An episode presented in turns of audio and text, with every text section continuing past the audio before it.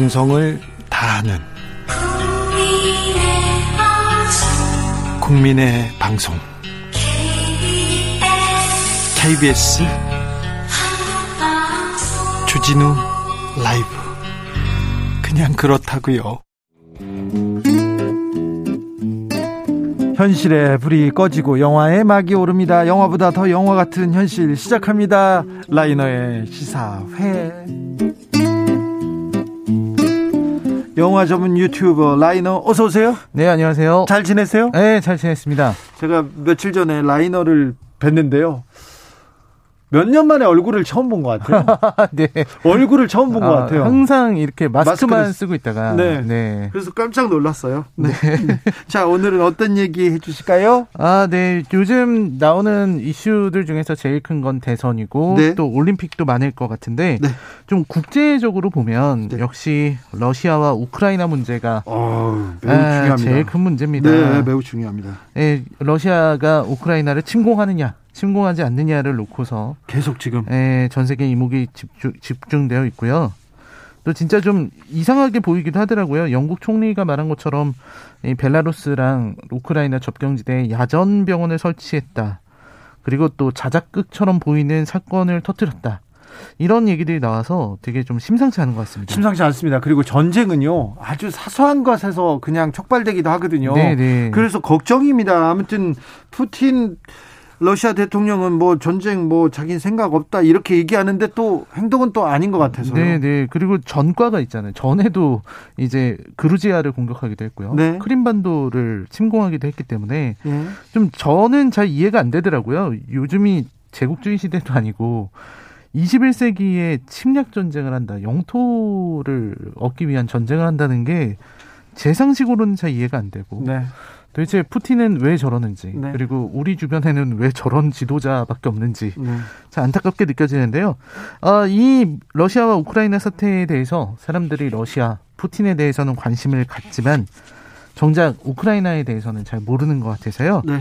그래서 오늘 소개할 작품은요. 그 넷플릭스에서 볼 수 있는 다큐멘터리 영화 Winter on Fire 우크라이나의 자유투쟁이라는 아, 작품입니다. 네. 굉장히 유명한 아, 네, 네. 굉장히 유명한 작품입니다. 아, 네. 그 대단히 유명한 작품이고요. 네.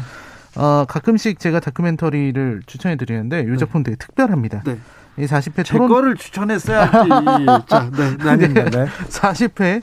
토론토 국제영화제에서 다큐멘터리 관객상 수상했고요. 예. 아카데미에서도 후보에 오르기도 했었는데 네. 이제 보다가 눈물이 줄줄 흐르는 다큐멘터리. 일단요. 총알이 날아다녀요. 눈앞에서. 그래가지고 네. 너무 가, 가슴이 아프고 뜨겁고, 아우, 그렇습니다. 네, 그리고 맞습니다. 또 우리나라 사람들이 보면 굉장히 많은 걸 생각하게 돼요. 많은 걸 생각하게 돼요. 왜냐면 우리도 이거 보면서 저도 자유, 뭐, 민주주의에 대해서 생각을 했는데, 네. 우리도 2016년에 이 박근혜 대통령 퇴진 운동, 이, 이른바 촛불 혁명이 있었잖아요. 네, 네. 그때 제가 느꼈던 거는 어떤 분노, 네. 정의, 그리고 어떤 가슴 벅찬 환희 이런 것도 많이 느꼈었거든요. 근데 우크라이나의 이 투쟁은요, 좀 더 처절합니다. 말씀하신 것처럼, 어, 우크라이나는 우리와는 다르게, 우리가 세계와, 세계적으로 유례가 없는 평화롭고 아름다운 시위와 성공을 했다면, 그렇죠. 우크라이나는 피를 흘렸습니다. 네. 엄청나게 많은 피를 흘렸고요. 네. 이 이야기 자체는 2013년에 우크라이나의 야누코비치 대통령이 EU 가입을 일방적으로 철회하면서 이제 시민들이 반대하면서 시위가 일죠? 시위가 일어났었던 걸 다뤘고요. 예. 요 요때 장장 4개월에 걸쳐서 펼쳐진 유혈 시위를 다룬 다큐멘터리입니다. 경찰이 총을 쏘고요. 시위대에서도 뭐 맞대응 사격을 합니다. 네. 그래가지고요. 여기저기서 쓰러지고요. 어, 네. 결국은 네. 결국은 뭐 대통령이 도망치죠. 네, 망명한 것까지 인데요. 네. 그렇습니다.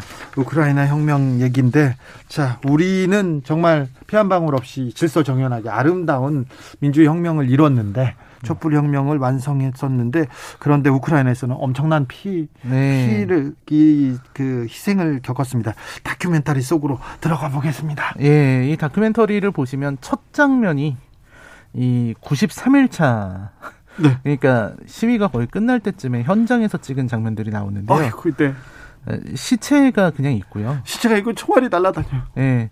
그리고 그 다큐멘터리 진행하는 청년도 지금 자기가 시체를 끌고 왔는데 바닥에 피가 흥건하다고. 네. 근데 이게 특별할 일이 아니라고. 네. 일상적이라고 얘기를 합니다. 예, 그런 상황으로 시작해서 이제 과거로 돌아가서 어떤 일이 있었는지를 보여주는 건데요. 네. 우크라이나가 소련으로부터 독립을 했죠. 91년도였던 네. 것 같습니다. 그때 근데 이제 친러시아 정부가 들어선 거죠. 네. 2004년에 빅토르 야누코비치라는 후보가 당선이 됐는데요. 이게 부정선거였다는 게 밝혀지면서 시민들이 거리로 나와서 시위를 벌이고 오렌지 혁명이라고 부르는데요. 그렇죠. 이, 이 결과 선거가 번복되었다고 합니다. 그래서 대통령이 바뀌죠. 바뀌었는데 문제는 경제였습니다. 네. 이 경제 문제가 불거지고 이제 금융위기 IMF 구제금융을 받을 정도로 상황이 악화되면서 이제 야누코비치가 돌아옵니다. 네. 이게 되게 재밌어요. 유센코 대통령이 대통령이 되는데 그때 독살 의혹도 있었는데 얼굴이 막 이렇게 네네. 네. 테러를 당하고 그랬는데 어찌 됐건 그 야누코비치가 다시 돌아와요. 다시 돌아옵니다. 네. 너, 놀랍게도 시민들이 오렌지 혁명으로 네, 쫓아냈는데, 쫓아냈는데 몇 년 되죠? 한 5년 5년 만에 돌아와요. 예. 놀랍습니다. 네. 그런 일이 벌어지는데 독재자를 쫓아냈는데 시민들이 다시 몇 년 만에 그, 아유, 그 사람이 독, 그대로 돌아온 어, 거예요. 독재 때가 좋았어. 뭐 차라리 독재가 나. 막 이렇게 하면서 그리고 그냥, 독재 예. 잔존 세력이 독재 독재 물러나라 이렇게 했었어요. 그렇습니다. 네. 그리고 돌아옵니다. 돌아왔습니다. 돌아왔습니다. 당선돼요 또. 네, 당선이 됐고요. 네. 그리고 이 사람이 이제 EU 가입을 하겠다는 식으로 얘기를 하다가 네. 이제 EU 가입 협정 그러니까 자유무역 협정을 일방적으로 파기하면서 네. 이제 시민들이 반발하기 시작합니다. 반발합니다. 이게 이게 시작이거든요. 예. 2013년의 일인데요. 네. 어 그때 이게 되게 재밌는 거죠. 정부는 친러시아 성향의 독재자고 네. 시민들은 친서방의 그렇죠. 자유주의자들입니다. 반러시아 민주주의를 네. 외치는 그런 시민들입니다. 네, 그래서 처음에는 이제 시위를 진행을 하고 이제 경찰 특공대가 투입이 되고 이런 식의 이야기가 조금 진행이 되는데 처음에는 학생 중심으로 네. 키예프에서 우크라이나 키예프에서 거기 또 광장이 있어요. 네. 모든 일은 광장에서 시작합니다. 그렇죠. 네. 광장에 청년들이 모이고 네. 몇백 명이 몇천 명이 되고 그러다가 전국 각지에서 다양한 연령대 사람들 종교에 관계없이 모이면서 마침내 네. 100만 명이 모이게 됩니다. 100만 명이 일어나서 이제 독재자는 물러나고 물러나라고 외치기 시작했을 때 그때 그렇습니다. 우크라이나 대통령은 어떻게 합니까? 네. 여기까지는 네. 마치 우리나라의 촛불 혁명처럼 그렇죠. 이렇게 춤추고 노래하고 평화 시위를 하고 이 집회가 커지고 이제 광장을 걷는 대행진 100만 명의 행진 이런 게 나오는데 이 대통령이 드디어 더 많은 경찰 병력을 동원해서요. 네. 여기까지는 우리가 어디서 많이 봤어요. 어디서 네. 많이 봤는데. 어디서 많이 봤어요. 다. 그런데 어, 디서 많이 봤는데 이제 점점 최루탄을 던지기 시작하고요. 네. 성광탄을 던지고 네.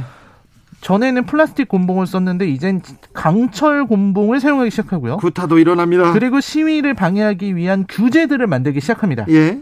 이 독재를 합법화하는 거죠. 네. 합법화하는 법들이 나와요. 그래서 그래서 헬멧 금지법 네, 헬멧 금지법. 우리나라도 이게 복면 금지법을 만들려고 했었어요. 복면 그렇습니다. 복면이나 마스크 쓴 사람들 광장에서 잡아간다고 했었어요. 네, 정말. 네. 아 근데 집회 참가자가 헬멧 쓰면 안 된다. 네. 오토바이 네. 헬멧도 쓰면 안 된다. 네. 그리고 정부는 필요에 의해 인터넷 접속을 금지할 수 있고 네. 또 재밌는 게 차량 다섯 대가 연달아 달리면 안 되는 법이 나옵니다. 왜요? 그게 왜냐면 네. 차량들이 이렇게 시 민들을 지켜주려고 네. 바리케이트를 쌓아줬습니다. 아이고 우리하고는 반대네요. 명박산성하고 전 반대군요. 그렇습니다. 네. 그래서 이런 법이 차량이 다섯 대 연달아 달리면 안 되는 이런 법들이 나오니까 자 이럴 때 시민들은 또 이걸 비꼬죠. 네, 비꼬입니다. 비꼬면서 이제 어떤 할아버지는 네. 냄비를 이렇게 쓰고 나오십니다. 네. 헬멧이 안 되니까 네. 냄비를 쓰고 나왔다. 우리도 복면 금지법 얘기 나왔을 때 다른 사람들이 복면으로 그 재밌게 네. 재미있는 그 그림을 그려가지고 나온 사람들도 있었어요. 네, 항상 이런 시위를 할 때 이런 해학 네. 이런 것들이 되게 좋은데 네. 그리고 이제 계속해서 시위대가 힘들어 하니까 이제 많은 분들이 뭐 종교인들도 키예프에 있는 모든 수도원에 있는 종을 동시에 올리기도 하고 네. 막 이렇게 가슴 아픈 부분이 나오고요. 그리고 정부 탄압이 심해질수록 국민들은 절대 굴하지 않고 더 불같이 들고 일어났는데요. 문제는 그런데 시민운동가였던 네. 세르히 니고얀이라는 사람이 경찰에 쏜 총에 맞아서 죽게 됩니다. 이제는 이 시위는 평화적으로 갈수 네. 없죠. 이게 총을 쏘기 시작한 거죠. 네. 그러면서 이제 바리케이트 안에 있던 사람들은 이제 방패를 들기 시작하고요. 예. 화염병을 들고 들 게 없으니까 벽돌을 듭니다. 네. 그리고 경찰들은 이제 실탄을 마구 쏘기 시작해요. 네. 그리고 적십자 요원들도 공격합니다. 그리고 의무실에다가는 최루탄을 던져요. 네.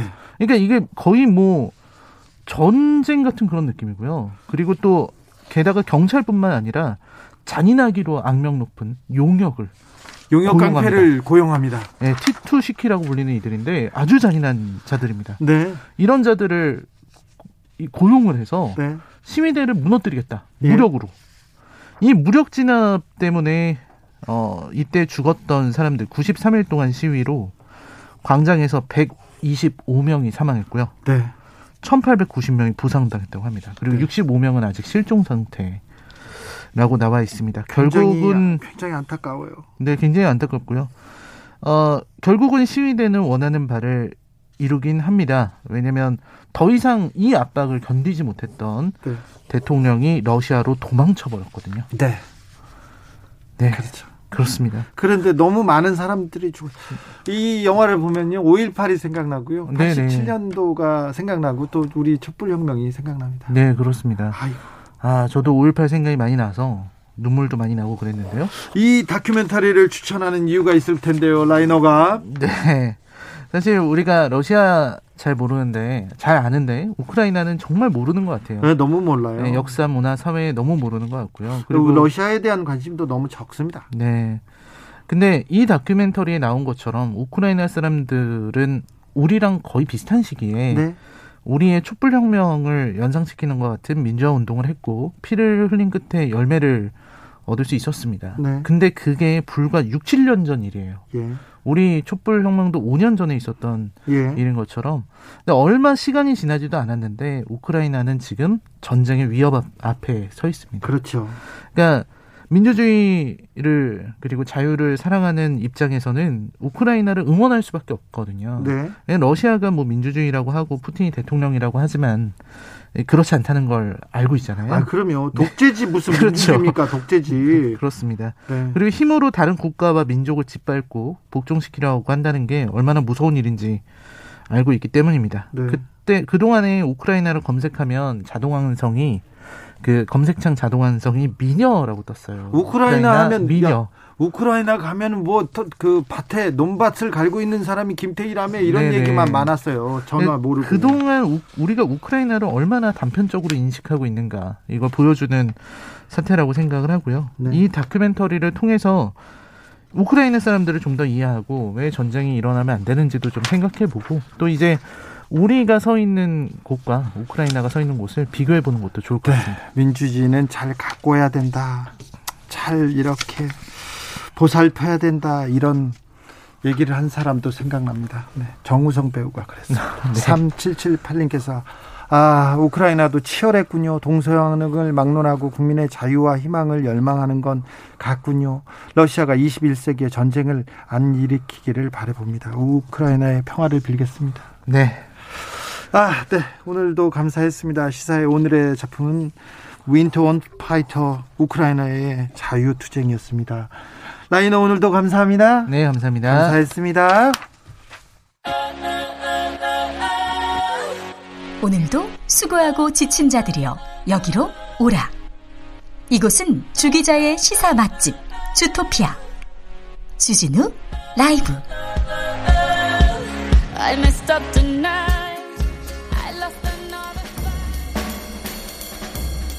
느낌 가는 대로 그냥 고른 뉴스 여의도 주필 영화 제목은 Winter on Fire였습니다. Fighter가 아니었습니다. 죄송합니다. 네. 트위터에서 또 사고친 머스크 캐나다 총리 히틀러에 비유해서 논란 서울경제 기사인데요. 테슬라 최고 경자 앨런 머스크가 또 사고를 쳤습니다. 이번에는 쥐스탱 트레도 캐나다 총리를 아돌프 히틀러에 비유하는 트윗을 만들었거든요. 그런데요, 어, 이 트윗은 코로나 백신 접종 의무화 반대 시위를 지지하는 것을 이, 지지하려고 이렇게 만드는 것 같아요. 어, 머스크는 지난달에도 도로 다리를 봉쇄하면서 시위를 벌이고 있는 캐나다 트럭 운전자들을 지지하다 한다는 그런 트윗을 작성했는데 이에 대해서 미국 유대인 위원회에서 여기 굉장히 센 이익 집단입니다. 굉장히 공신력도 있고요. 굉장히 powerful한데 여기서 아무리 그래도 트뤼도 총리를 수백만 명을 죽인 집단 학살 독재자 히틀러에 비유하는 것은 정말 적절한 방법이 아니다. 절대 잘못됐다. 이렇게 얘기합니다. 그렇습니다. 공산주의자, 히틀러, 무솔리니 이런 얘기를 하는 거는요. 비유하는 것도 적절치 않고요. 굉장히 부적절한 방법이다. 적절한 방법이 결코 될 수 없다라고 얘기합니다. 그렇습니다. 여러분도 조심하셔야 됩니다. 누가 싫어도 누가 미워도 이런 얘기를 입에 올리는 거는 안 됩니다. 유럽에서 확산 때는 주 4일 근무 미국도 검토해야 뉴시스 기사입니다. 음, 주 5일 근무제에 그 있는 근로자들이 하루는 피로 회복에 하루, 하루는 다음 주 근무에 쓰기 때문에 막상 쉴 시간이 별로 없다면서 어, 미국의 워싱턴 포스트에서 미국도 유럽처럼 주 4일 근무제 도입해야 된다는 칼럼을 썼습니다. 그 칼럼 내용 잠깐 살펴보겠습니다.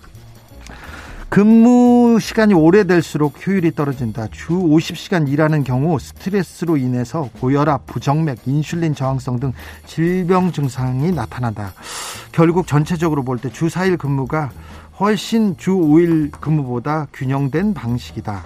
어, 벨기에처럼 하루에 10시간 주 4일 근무로 바꾸는 것은 스트레스를 줄이는 효과가 크지 않을 것이다. 그러니까 근무 시간이 늘어나면 생산성이나 삶의 질, 건강 문제가 개선될 여지가 거의 없다. 그러니까 주 4일을 하더라도 노동 시간도 줄여야 된다고 이렇게 썼습니다.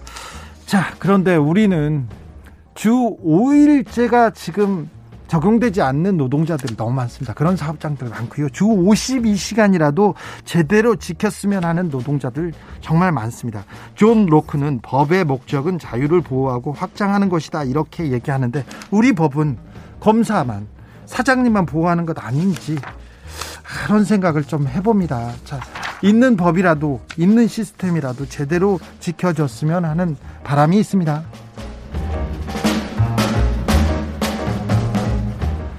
초중고 학생 4명 중 1명 통일 필요 없다. 역대 최고. 뉴시스 기사입니다. 통일이 필요 없다고 말하는 학생들이 25%나 된다고 합니다. 왜요? 이렇게 물어봤더니 경제적 부담, 그리고 통일 이후의 사회적 문제, 정치 제도 차이, 이런 식으로 얘기합니다. 아, 통일이 필요 없다는 학생 비율은 2018년 남북 정상회담이 있었던 해에는 13.7%로 낮았고요. 그 이후에 계속 올라가고 있답니다. 통일이 필요하다고 답한 학생은 61%가 넘습니다. 넘습니다. 근데 그 이후로는 전쟁 위협 해소 그리고 같은 민족이라서 그리고 이산 가족의 아픔을 해결해 주기 위해서라고 이렇게 합니다. 아, 평화는 반드시 이루어야 될 과제입니다. 네. 아무리 나쁜 평화라도 전쟁보다는 낫다는 거 우크라이나에서 보면 알지 않습니까? 그리고 우리는 같은 민족이기도 하고요.